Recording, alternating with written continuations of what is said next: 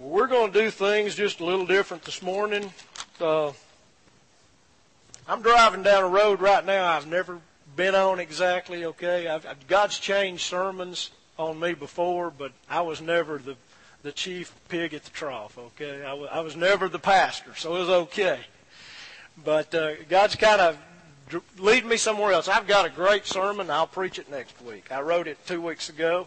I know it's God's will because it's part where He's taking us, but I believe God wants to go somewhere this morning.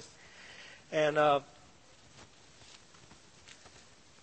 just going to share some things. I'm not real sure where we're going. Connie, I warned her, and so she's going to... We won't have a whole bunch of this stuff on the screen, but I think we will have a verse or two. And so I just didn't know until I got up for sure, and now I know for certain, so... We're going to pray, and we'll just see where God takes us. Amen? Y'all know as much as I do right now, okay? Father, we bless you. We praise you. God, this is your house. This is your building. This is your body. You're building this house, Lord. It's a spiritual house. It's a temple. And God, I'm just reminded as I think about that you were very specific in the instructions you gave. And Lord, when they followed those instructions and that physical building was complete, God, your glory and your presence came. This morning, Father, you're building a spiritual house here, a body. And God, you've been preparing us. Some of us, you've been preparing all our lives for what you're fixing to do in this community and in this area and in this region. And so, God, we're going to follow your directions. And so, right now, Lord, I pray that you would speak to us, that you would speak to my spirit, and you'd show me where to go and what to say and what not to say. And Lord, I pray be clear, because there are some people that you've brought today that need to hear what you need to say, not what I have to say. Spirit of the living God, come. Just come. Abba, Father, we trust you and we depend on you this morning. In Jesus' name, amen. Some of you know and some of you don't know, but last Sunday after I finished preaching, got my truck, drove 200 or so miles to Jackson, Mississippi, to meet up with a group. And Monday morning we flew out of Jackson Airport. I'm not sure, it's Medgar Evers International. It's kind of like Birmingham International except smaller. And we flew to some airport in Mexico, Torreon International Airport, and it makes Jackson and Birmingham look like Atlanta and Chicago, okay?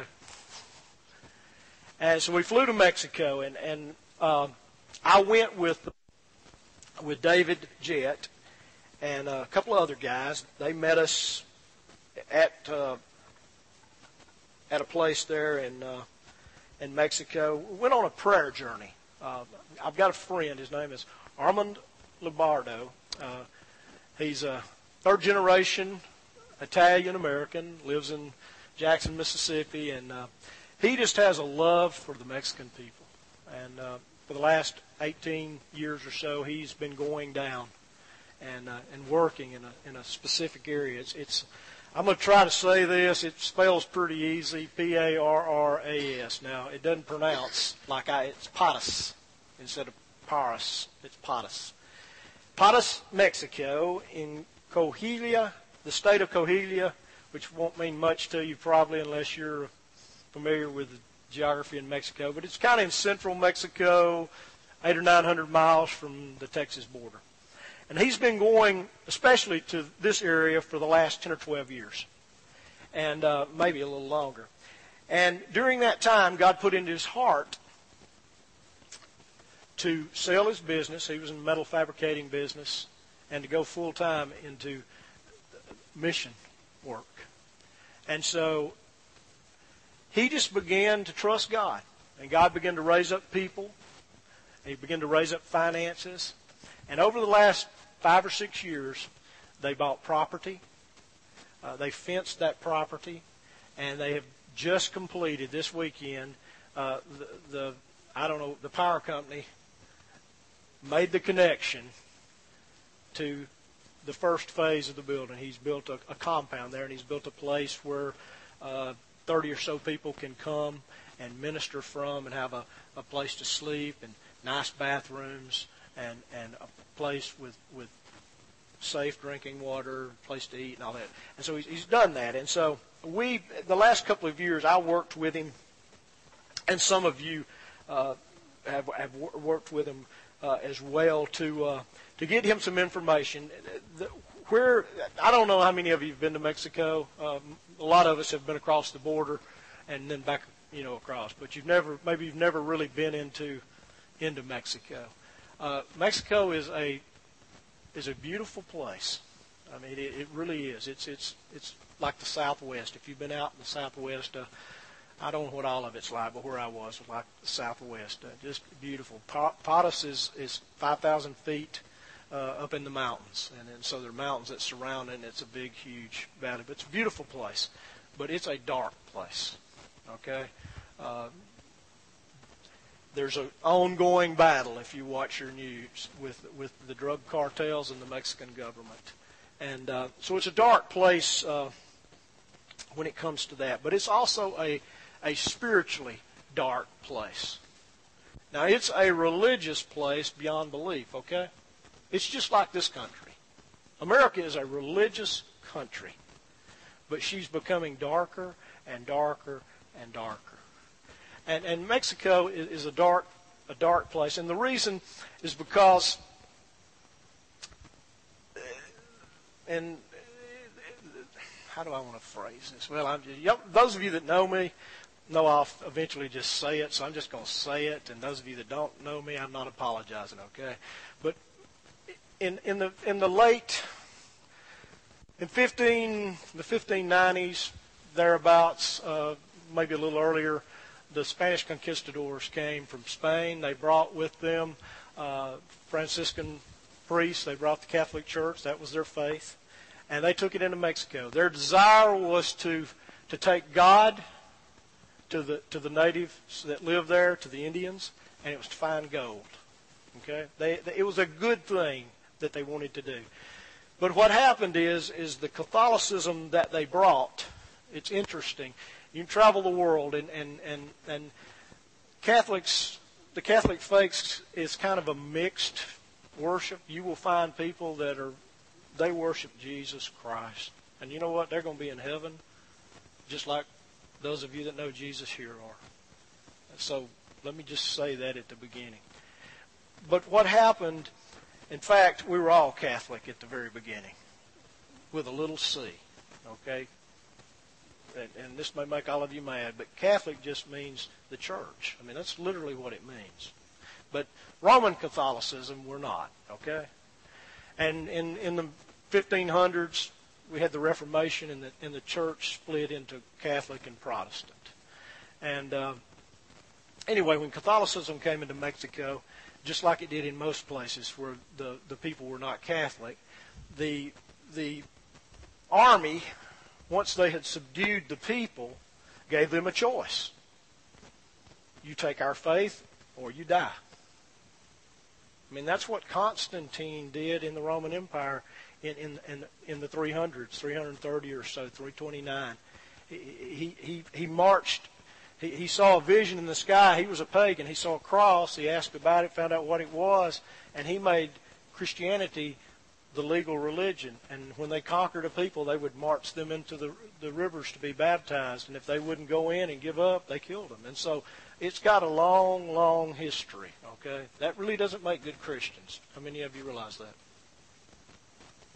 And what happened is that the pagan people would bring their religion into Christianity. And it would get mixed and melded, and it would look like Christianity, but it wouldn't be Christianity. Does that make sense? It would have the form of godliness, but denied the power therein. Does that make sense? Now, that's happened all over the world, okay? That's happened in this country, and it happened in Mexico especially. I've had the opportunity to go to a lot of beautiful Catholic cathedrals and churches in Europe, and you will find Jesus lifted up. But occasionally, and most of them, you'll find a little side alcove where they worship Mary. She's, depending on where you're at and what part of the world you're in, is how much veneration or worship she gets. In Mexico,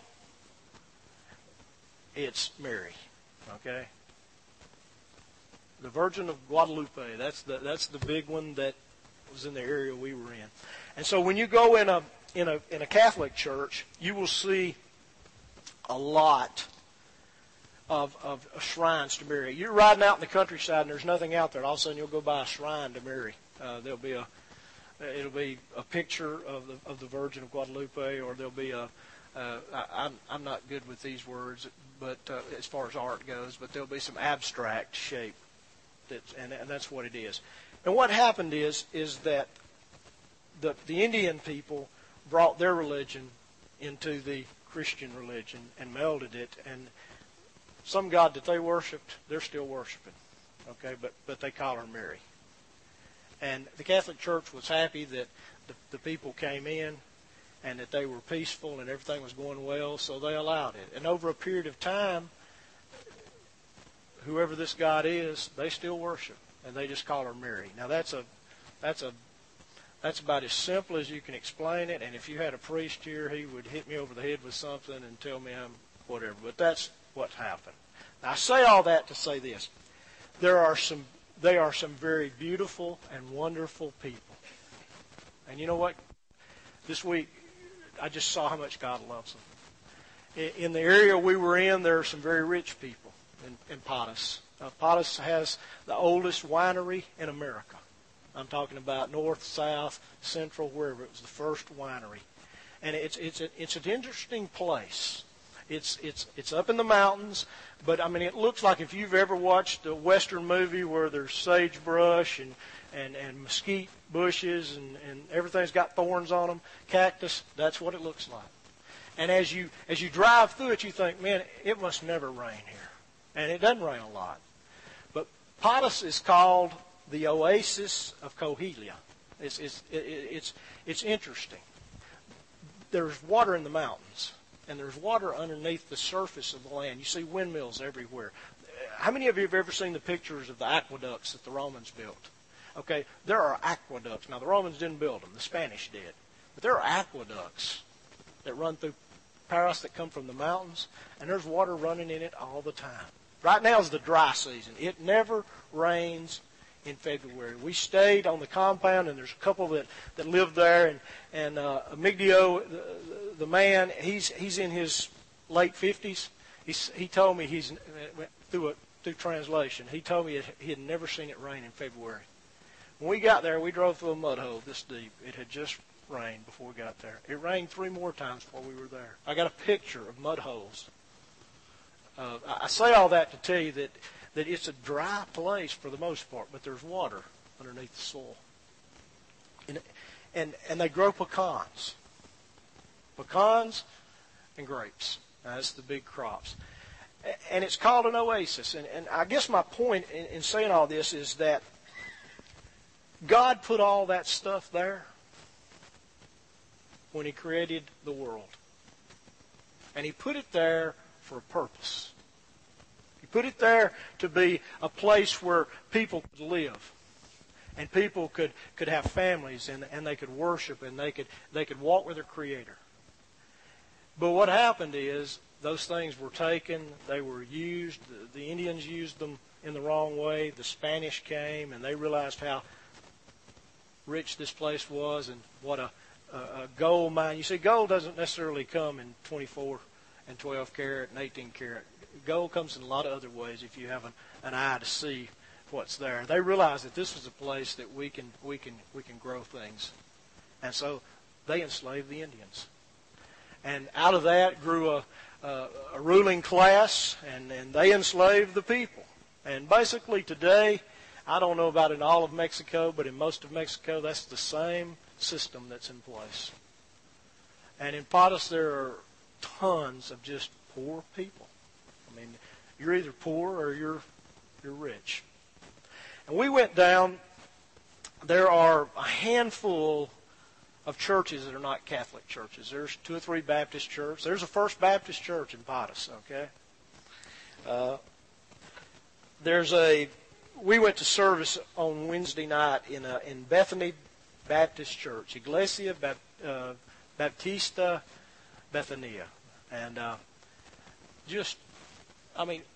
wooden pews, no air conditioning. Well, it wasn't hot, but there's no air conditioning. Beautiful little church. It was full of people.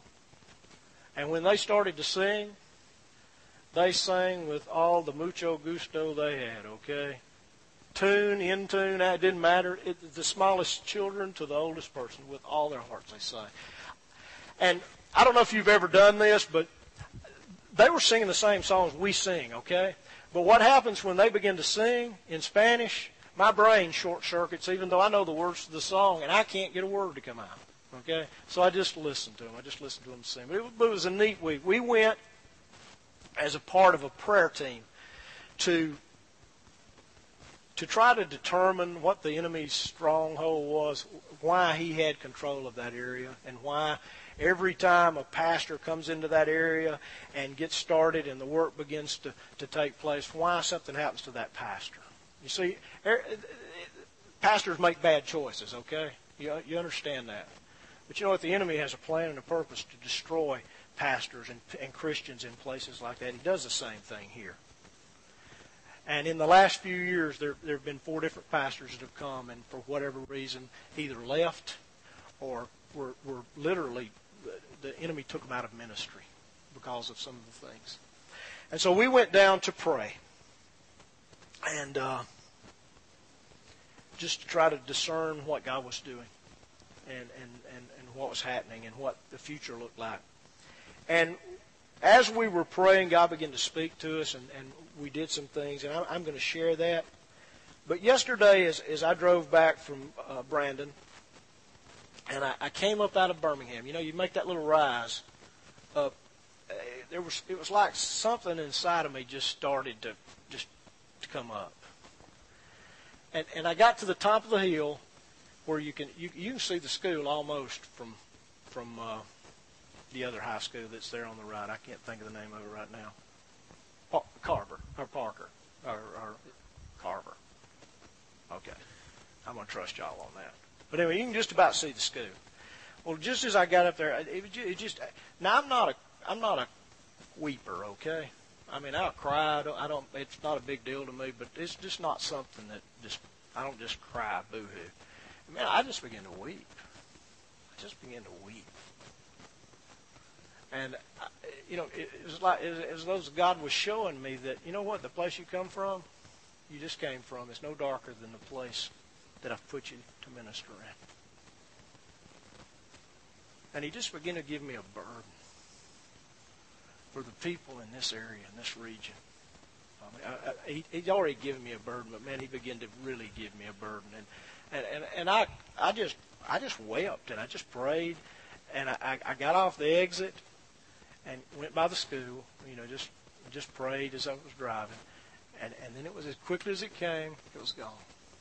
And I still haven't processed it. I'm talking about stuff that I've not shared with anybody. I don't know what God was doing right then. But God was confirming in me that we are where we're supposed to be in this region, okay? I don't know that we're going to be in this city or that city, but we're in the region we're supposed to be in, okay? And what God was saying to me is, you know what, I love these people. And, folks, he has called us to be salt and to be light. As I was this morning, as I was arguing with God, I've got this really good sermon already prepared, and if you'll just bless it, I'll preach it. I just kept having this little, I don't want to use that one today. And so I don't really have a sermon today. I'm going to share some things, but I want to share a passage of Scripture. And I think Connie probably has this, but if she doesn't, I'm going to give it to you. And I want you to turn there. It's found in the 9th chapter of Matthew. And I'm going to begin reading in verse 35, and I'm going to read through verse 38. I think she started at verse 36, and that's fine. I'm going to start with verse 35. Jesus has begun to call his disciples. He's begun to pick those men out that would walk with him. And as he does this, he's kind of on a circuit. He's making a circle through Galilee and the northern part of that area along the Sea of Galilee. And he's healing people.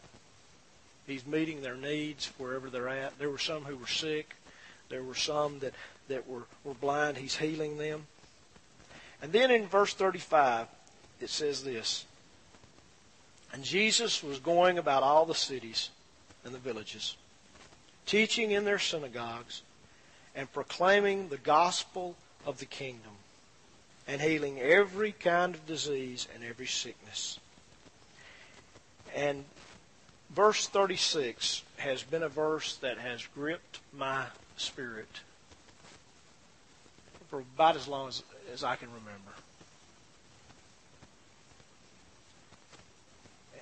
And seeing the multitudes, Jesus looked out on the crowds because there were huge crowds coming to him. Listen to what it says. He felt compassion for them. He didn't feel pity. It wasn't pity. It was compassion. He felt a connection. A passion began to well up with him. That word "com" is the word "with." He felt a connection with those people. Okay? It's not because they were sinners. And he tells us what it was. He felt compassion for them because they were distressed and downcast. Literally, they were harassed is a good word. They were thrown down. That's another way of putting it. They were distressed and downcast like sheep without a shepherd, not having a shepherd. And then he said to his disciples, "The harvest is plentiful, but the workers are few. Therefore, beseech," or pray with energy, "beseech the Lord of the harvest to send out workers into his harvest." You know, as I looked over Potosí, and Potosí kind of sits just in a little valley, and we were kind of up in the hill country in the compound. I could go up on top of a hill, and I could see Potosí. And God just gave me that same compassion. I mean, those folks are poor, and they get by on pretty much nothing. But it wasn't a pity. I didn't pity them. They're beautiful people, and they will work. It's just they've been abused for generation and generation and generation and generation and generation. For about four, I don't know how many hundred years, but I know by the Spanish and Europeans for at least 400 years. I found out that the French also came to Potosí, and they abused them. And so the people have been abused, and they have learned a lifestyle. And there's not a lot of hope. Most of the people that grow up, you know, if they have any means, they leave. And they, guess where they come? They come to America. I met a pastor. His name is Miguel. He's about 60 years old. In his former life, he was a jockey and made really good money down there. And then something happened, and this group wanted to kill him, and so he was spirited out. He came to America. He used to cross the border and get arrested and cross the border and get arrested. And finally, somebody helped him get a visa. And for the last 30 years, he's worked in America. He understands English. He just doesn't speak English. Married to a wonderful lady. And they decided few years ago that they were coming. They were going to go back to Potosí, and we was, while he was working, he met Jesus, and Jesus called him into ministry. And so he gave up the American dream that he had gained, and he went back to Potosí. And he goes, he walks into the mountains 2 or 3 times a week, and he preaches the gospel to the villages that are in the mountains. He's praying for a horse so he can get to more villages quicker. And it, I mean, he's just a little wiry man. I bet he doesn't weigh 120 pounds. But folks, when he prays, whatever language he's praying in, heaven comes down. And I saw in him a love for people that are cast out. I saw a sacrifice that he's made. He lived in a nice home in America with running water and power. He lives in a, it's called a hacienda. That sounds really good because we watch westerns, and a hacienda, if you know anything about Spanish, is a ranch. Well, it is a ranch. It's out in the middle of nowhere, and what little electricity they have, it comes from solar. And the water heater that they have, they gather wood to burn under it to heat the water. So that's the water. So they're living far below now what they're used to. But yet God's called him back home to take the gospel. There's another couple that I met while I was in Brandon that had come to the States to go to school, and it just never worked out. And God called them to go back to Mexico. And they weren't from that region. Their family's not there, but God called them to this little place, this little town. And so they've moved back, and they've gotten a place, and they're getting set to begin to minister and to teach. And God's bringing, he's bringing, there's another couple in the church at Brandon, gringos, they're like us, young couple with their 2 kids. They're going. God's doing something in Potosí, but God's doing something in different places all over the world. This is just what I saw this week. But when I read this verse, I realize God's got compassion for those people. And he's going to make sure those people in that little community, about 45,000 people there, and I don't know how many are in the mountains, but he's going to make sure they hear the gospel. But it's interesting to me that an Italian-American who was a Catholic, born in Pennsylvania, ended up in Mississippi, married a good Baptist girl there, and now, you know, God got all over him. He had a passion for those people, and he began to work. And all of a sudden, God began to bring back her people from that little town. Armand's never going to win that community to Jesus, okay? Not by himself. But you know what? God's got compassion for that community, and he's beginning to send people that were raised in that city back. You know what? There's not some pastor from another place going to come to this area and win this community. You know who's going to win these communities around us? We are. You and me. It's not going to be Pastor so-and-so who's got a big, long resume. It's going to be Sue and Mary and Joe and Bill and Nelson. I mean, I grew up in this area. This area educated me. This area taught me what I know. These are my people. And that's kind of what God was showing me yesterday. These are my people. And there are religious people, just like in Potosí. You'll see the people every time a good Catholic person goes by one of the shrines, they cross themselves. They burn candles. They do all those things. But they don't know Jesus Christ. There's a form of godliness there, but it's denied the power therein. The Bible says that Mary is blessed, okay? You need to read it if you don't think she is. God blessed her. She was blessed among women to bear his son. But you know what? Her son had to die for her just like he had to die for us. And Jesus is the only one who can save us from our sins. And it's amazing that when they hear the gospel, people get saved.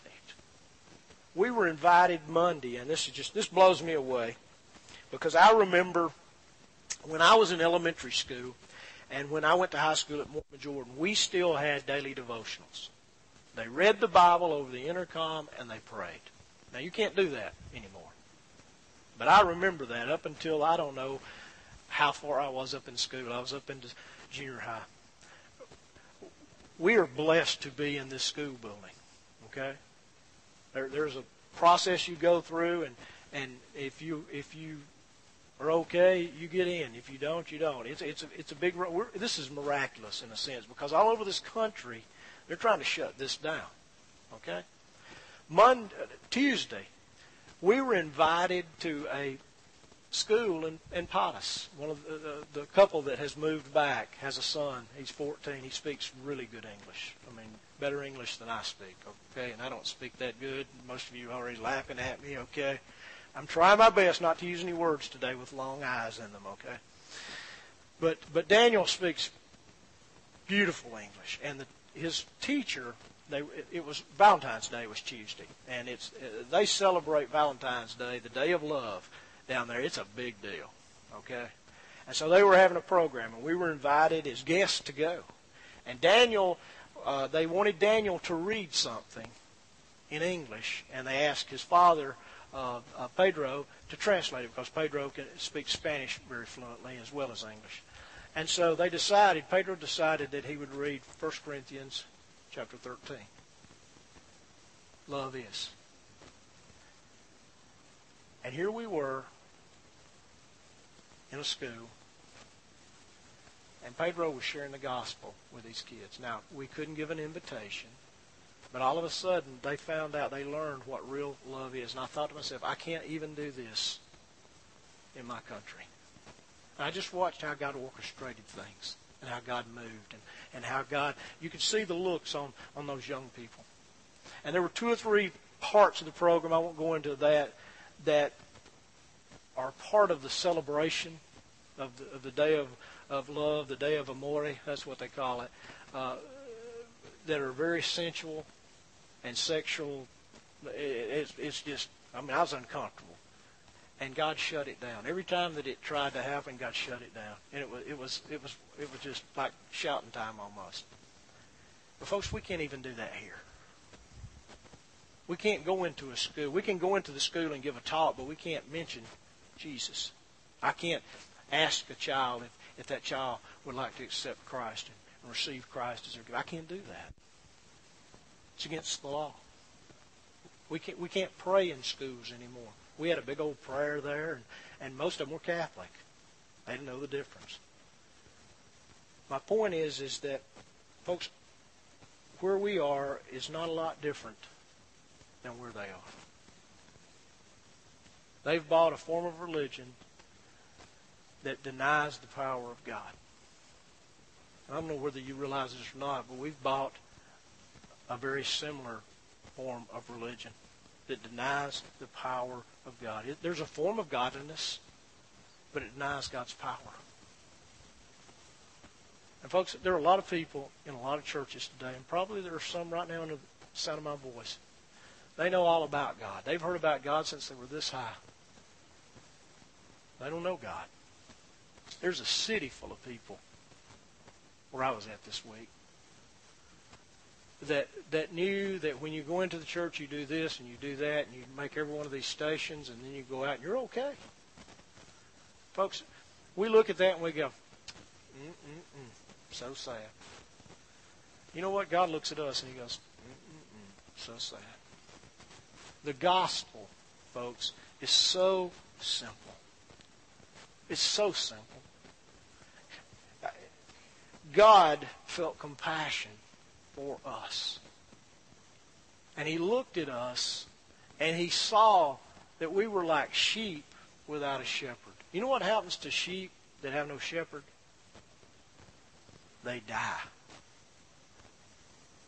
They die of thirst, even though there's water all around them.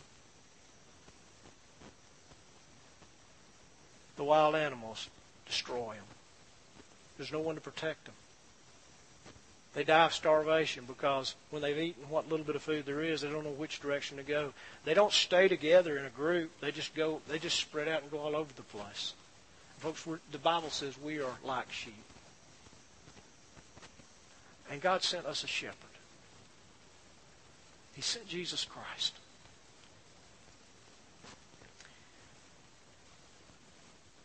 And Jesus saw that we were distressed, we were downtrodden, we were beaten. We were whipped. And he felt compassion for us. He didn't feel pity. Pity is, and then goes on and does nothing about it. Compassion joins with whatever the need is and does everything that it can to meet it. Now, Jesus met our needs, okay? I don't have the ability to save anybody. But you know what? I can take the gospel to anybody. God has given me not the ability. He's given me the command. See, I've heard people say this over and over. Well, I just don't have the gift of the evangelist or the gift of evangelism. Well, there is no gift of evangelism, okay? There is the gift of the evangelist. Billy Graham is an evangelist. When Billy Graham preaches, I don't care how simple the message is, thousands of people respond. Guess what? I don't have the gift of the evangelist. It's not my gift. Might be yours, but it's not mine. But I do have the command to take the gospel, to use evangelism, the good news. That's what the evangel is, the good news. All of us have a command to go ye therefore and make disciples, teaching them all that I have taught you. Judea, Samaria, to the uttermost parts of the world. You know what? God hasn't called all of us to go to Africa or to Mexico. But you know what He's done? He's called every one of us to go in our household and in our neighborhood and at Walmart and in the grocery store. You say, well, I don't know what to share. Well, just tell them what Jesus did in your life if He's done anything in your life. It's amazing when you begin to share who you were and what Jesus did and how people will listen to you. Now, they may not. They may not get saved. Some people say that it takes an average of 12 to 14 times for a person to hear the gospel. But you know what? You may be number 14 and you may be number 1. Our job's not to reap the crop, folks. Our job is to plant the seeds. God has called us to sow the seeds of the good news. What's the good news? Jesus came. Jesus lived a life without sin. Jesus died on the cross to pay for my sin, and God raised Him up 3 days later, and He's alive. And one day He will return bodily. That's the gospel. It's not rocket science. You don't have to know 25 Bible verses. It would do you some good maybe to learn one or two, or at least a part of one. How many of you know John 3:16? You've got all the ammunition you need. That's the gospel in a verse right there. God loved us so much that we were dying, and we had no hope, that He sent His Son. And whoever believes in Him won't die, won't perish, won't go to hell, but have everlasting life. That's the gospel. Add to that what He's done in your life, and you have a deadly combination. Deadly to sin, but a life-giving combination to somebody that's lost. We kind of went on a prayer journey this week. We tried to discern where the enemy was and what was going on. And it was interesting. On Tuesday, we just kind of broke up around the compound and just asked the Lord what direction He wanted us to go. And God speaks to me through natural things. I hear His voice from time to time. I know His voice. But but he speaks to me through natural things. I watched a contrast. I watched a crow sail along and flap, flap, flap, and sail along and flap, flap, flap, and ah, ah. They sound just alike down there, okay? They don't speak Spanish. They speak crow. Whatever it is, it's the same language. I don't like crows, okay? When crows, there's a crow nursery somewhere around our house where I live, and they come and they sit down in the trees, and when we've had it enough, Kathy will go get the shofar out, and she will wear them out, and they leave. Okay, if you don't know what a shofar is, it's a ram's horn, and she'll blow it. But I don't like crows, and so this crow was wah, wah, wah. He's just ruining my day. And I looked a little higher, though, and there was a hawk of some kind. I don't know what kind it was. I mean, I don't know what particular. It may have been, even been an eagle. I don't know. But you would see it flap once, and then you'd see it go up, and it would just ride the currents. And it's looking for something to eat. Okay, that's its purpose. But it's not looking for dead stuff. It's looking for life. The crow, it'll eat anything, anything. And most of it's dead and been dead. Okay? I'm going to go no further there. I know some of you, Pastor warned me this week that, you know, there are some folks probably in your congregation that have weak stomachs. I'm learning that, and so I don't share all the details, so I'm learning that. But I just watched those crows, and God just began to teach me that if I would listen, He would show me where the life is. But if I don't listen, you know what? All I'm going to get is death. I just began to pay attention and listen. God just began to speak. And I know I've began to count windmills. I mean, windmills. That's what they are. Just like you see on the westerns. And I realized that everywhere there's a windmill, there's a whale. And so I could see 18 or 20 of them just out there. And I realized there's water there. And what God was showing me is there's life here. There just has to be a partnership. And the wind, it blows almost all the time. And so that windmill's pumping. The interesting thing is God's put the wind there. He's put the water there. But He had to have a partner to harness the wind to get to the water. See, it took a man to drill the well and direct the windmill and to make one connection. And when that connection was made on the shaft, the wind took over and the water came up. And wherever there's water, there's life. But without the wind, they can't get the water up. And without the well, it doesn't matter. The wind just blows and the water runs underneath the ground. And what God showed me is I have chosen to take the gospel to the world. And I'm going to use a partner. And that partner is us. You see, the Spirit blows wherever He wants. We don't know where He's going or where He's been. But He's looking for a windmill that'll turn. The life, we have the life, folks. The life is in Jesus Christ. Jesus says, I am the way, the truth, and the what? The life. No man comes to the Father except by me. We all have access to a Bible. Or to a lot of Bibles. So we have the truth. We know where the water's at. Jesus said, come to me, all you who are tired and heavy laden. Come to me, those of you who are thirsty and hungry. So God's looking for a partner that He can use to connect the message of the gospel so that the Spirit of God can move. You see, we don't save people. We share the gospel. We tell the story. And the Spirit of God takes the story and drives it into the heart and into the spirit. And He gives life, and He takes and He places that person in Jesus Christ, and that person is saved. And we will be with that person forever, no matter where they're from. But He's looking for partners this morning.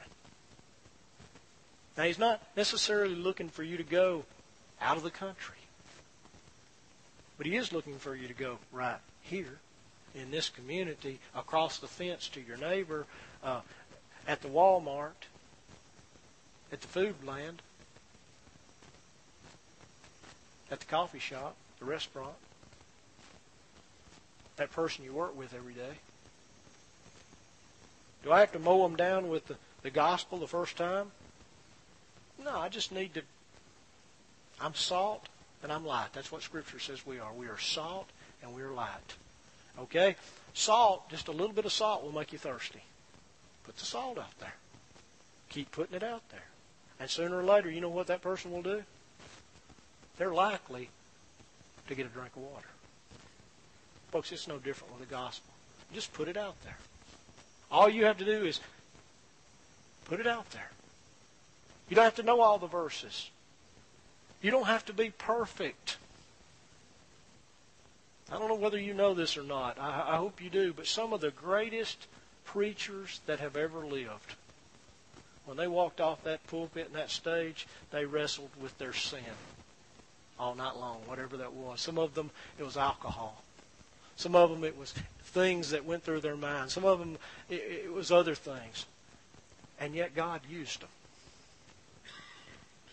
You know what? There's not a person in this room this morning God can't use. I'm going to say that again. I don't care what you've done, where you've been.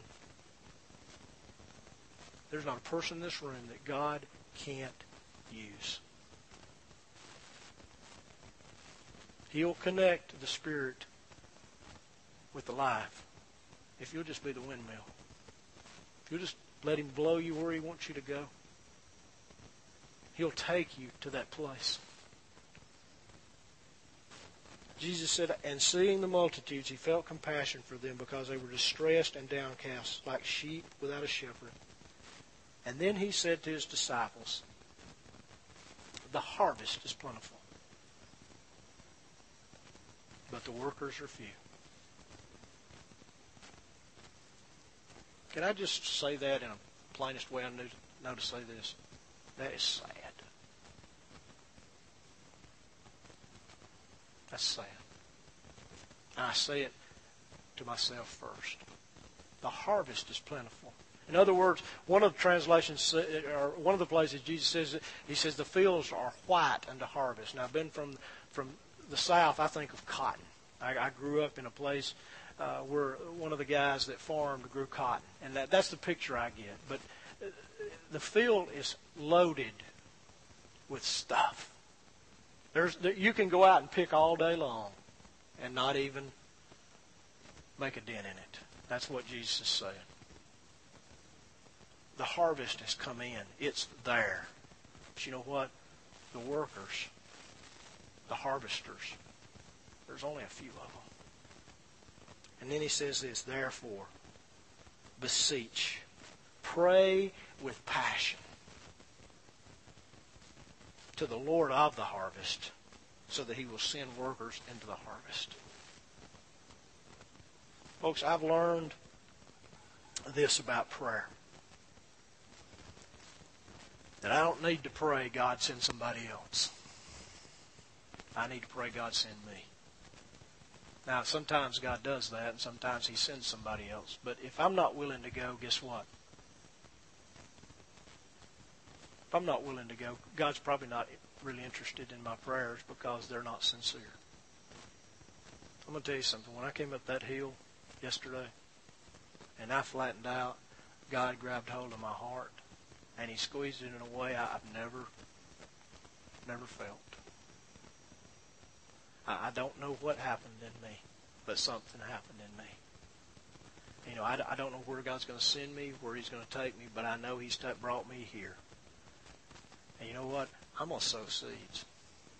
And this is, you know, we've gotten a mindset like many of the people in Potosí have. They go to mass. And they cross themselves and they light a candle and they're good to go for the week.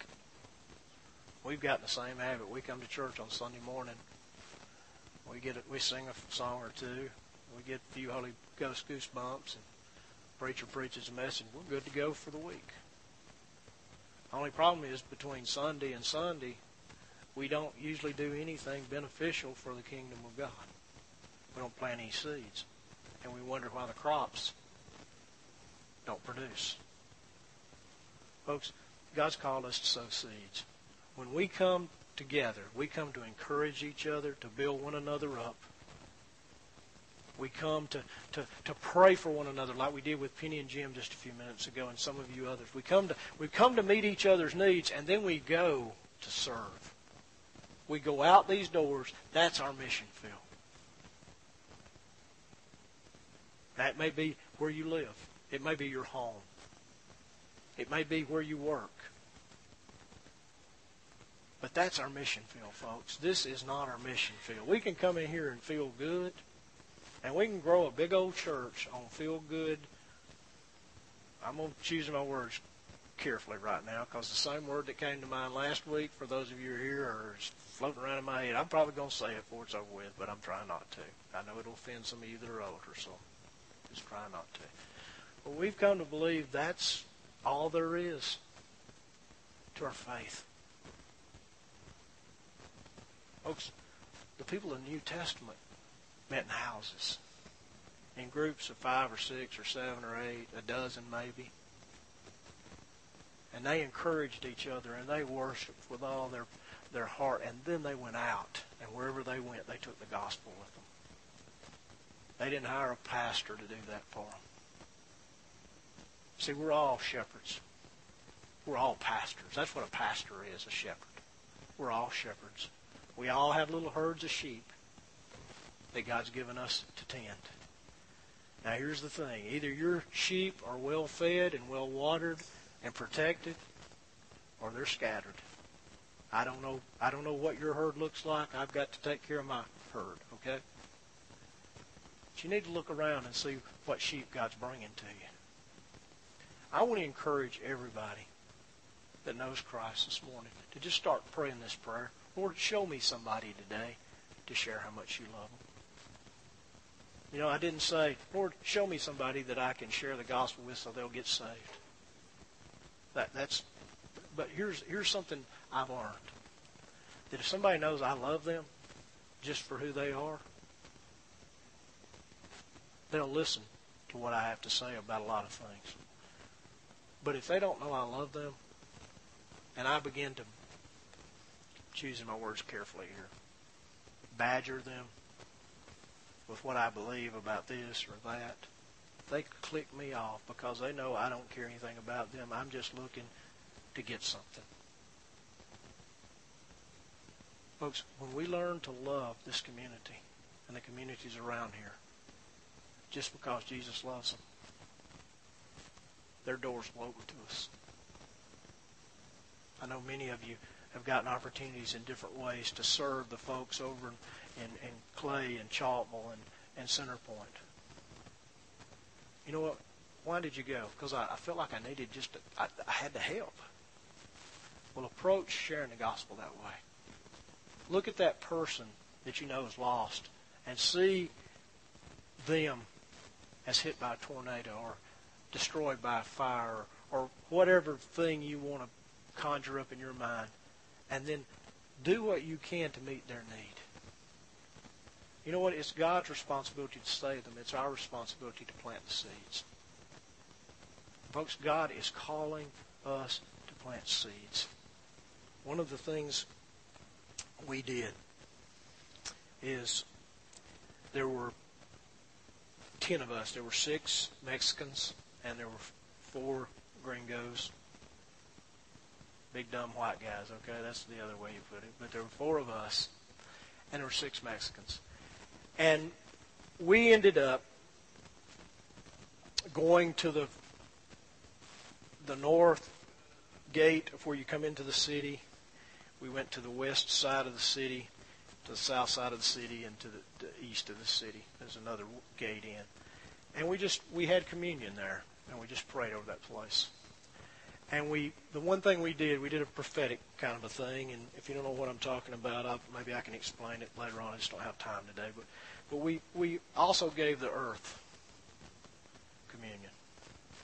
We laid the bread and we poured out a cup. There were 11 of us that took communion. 10 human beings and the creation that God formed, because the creation is in bondage there. Okay? And it's yearning. It wants to erupt. And the water be poured out, and the wind blow, and the sun come down, and life spring up. Everything that grows there, with the exception of pecan trees and grapevines has thorns on it. Okay, and I'm not convinced the grapevines and the pecan trees don't have thorns on them, because everything else has some kind of spiny sticker. But we went to those gates, went to the north gate and prayed and had communion. And then we went to the western gate side of the city. And in this city, there's a little high place, a hill, a mountain, a little short mountain. And off the top of it's been knocked off. It's solid rock. Straight up to get to it, there's a church. And I use that term in a light way, okay? There's a Catholic church on top of it, Santo Madero. I thought we were going to go straight up to it. We didn't. We went round to the side of it, behind it, and we had communion there. And then we went to a creek bank. I mean, it looked like a creek bank. There was no water, just rocks. We had communion there. And then we went to the eastern side. And when we stopped and pulled off, the young Mexican guy, Pedro, that was with us, had come from America. He just began to weep. What's wrong? What's wrong? This is the building I've rented to put a church in. So God directed the man that was leading us to that place. He didn't know anything about it. And we had communion there in that place. And that place, God's going to open the gate up. He's going to bring a lot of people to Christ. I don't know if you realize it's the significance of the eastern gate. Some of you do. In Jerusalem, there's a gate. If you go to Jerusalem today, you'll see a double gate. It's walled up, blocked up. Around it, there's a Muslim cemetery. Scripture teaches that when Jesus comes back, that he will enter the eastern gate. The Muslims done everything they can to keep him from doing that, because their belief is that a prophet won't walk through a cemetery. Well, guess what? He's going right through it. And that gate, it's walled up, but you know what? It's going to open up. God began to show us there in Potosí, as we did that on the eastern gate, that you know what? God's going to break through there. And when he does, people are going to stream from everywhere to find out who he is. Folks, I believe Jesus is coming to Fultondale and Gardendale and Kimberly and Morris and Warrior and Tarrant and Birmingham. He's coming. But he's looking for some men and some women who will open the gates. There's a passage of Scripture, and I'm not going to be able to find it right now, but God's just reminded me of where the Lord of the house invited guests to a banquet. Nobody came. And so he told his servants to go out into the highways and to the byways and to fill his house. Folks, there are many that are chosen. Many are called, but few are chosen. We are the servants who are beating the hedges to fill the Father's house. Folks, the King's coming back. But he's coming back to get those who are his own. And so we've got to be about the King's business. So when he does come back, there's nobody left in this city. There's nobody left in the next city, or the next city, or the next city, or that city. There's nobody left. Because, folks, every person that's left, every one of them, man, woman, boy, or girl, will not be in heaven. They'll be in hell. We are all going to spend eternity somewhere. The question is where? Now, I got to be honest with you. Monday, I thought I was flying down to Mexico to sprinkle a little fairy dust, pray a few prayers, and whatever happened. That's not what I thought, but that's kind of the attitude. that we have, most of us. And God just showed me, Nelson, you're not in sin. You've not walked away from me. You just kind of got comfortable in some things when I've called you to greater things. See, God's called me to pray for the sick and to see them rise up. God's called me to speak His Word, from His Word and prophetically from His Word. God's called me not to build His church, but to beat the bushes and take the gospel to people. He's called me to minister to those who are downtrodden and have no hope, who are like sheep without a shepherd. He's given me a compassion for them. And I'm going to just say this. If God's working in your heart, He's given you the very same thing. Folks, what will make this church different is not if we sing cutting-edge music.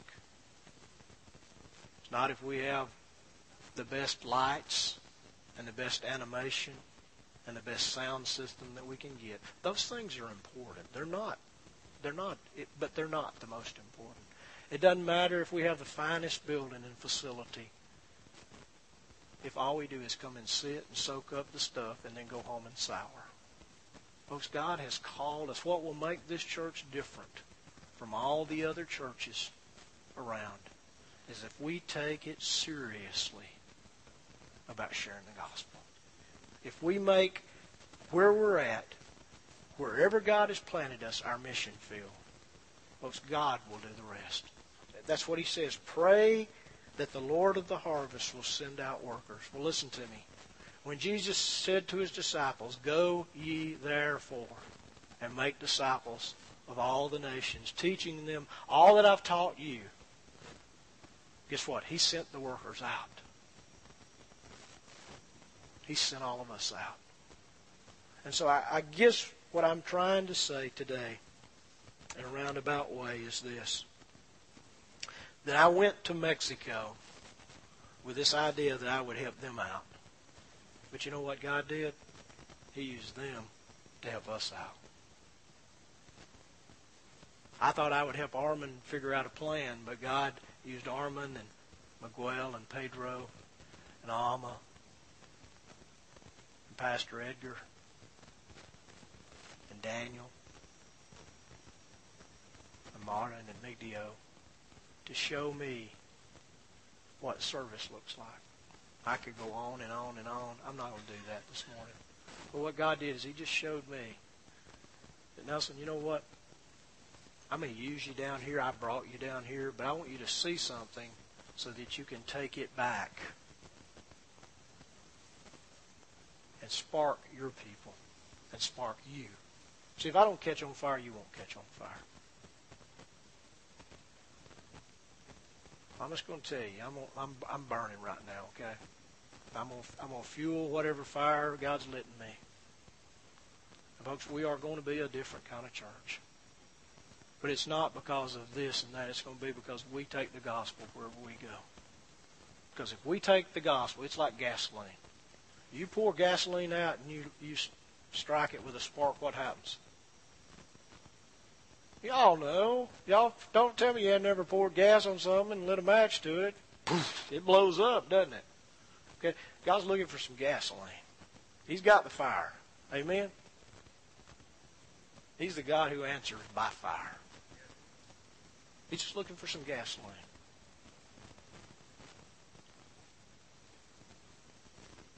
So here's where we're at, okay? Are you willing to be gasoline? God's not asking for a tanker truck. He's just asking for a teaspoonful. You can get just as burnt with a tanker truck as you can with a teaspoon. God's looking for some men and women who will say, God, if you will bring people into my sphere and tell me what to say, I'll say it. And I'll share with them what you've done in my life. And then, God, you do what you do best. You apply that to their heart. and then the Holy Spirit will work. God's looking for some people this morning. Now, here's the thing. I'm not asking you to walk down an aisle and take me by the hand and say, Pastor, I'm going to do this and this and this. I want you just to take God by the hand. In fact, I want you to grab hold of both, with both of your hands, a hold of His hand and say, God, I'll just be obedient to whatever situation you put me in. Folks, I'm going to tell you something. If you'll just be obedient, and when God says speak this, and you just speak that, God will do mighty things among us. We'll have to bring some more chairs. We'll have a baptism or two. We'll see families changed. They'll step up out of poverty. And you know, you can be poor and have all the money in the world. Or you can be rich and have no money at all. I met some of the richest people in the world, and they have nothing. And they subsist on pretty much nothing. But you know what? They don't even know it. Because God meets every need that they have.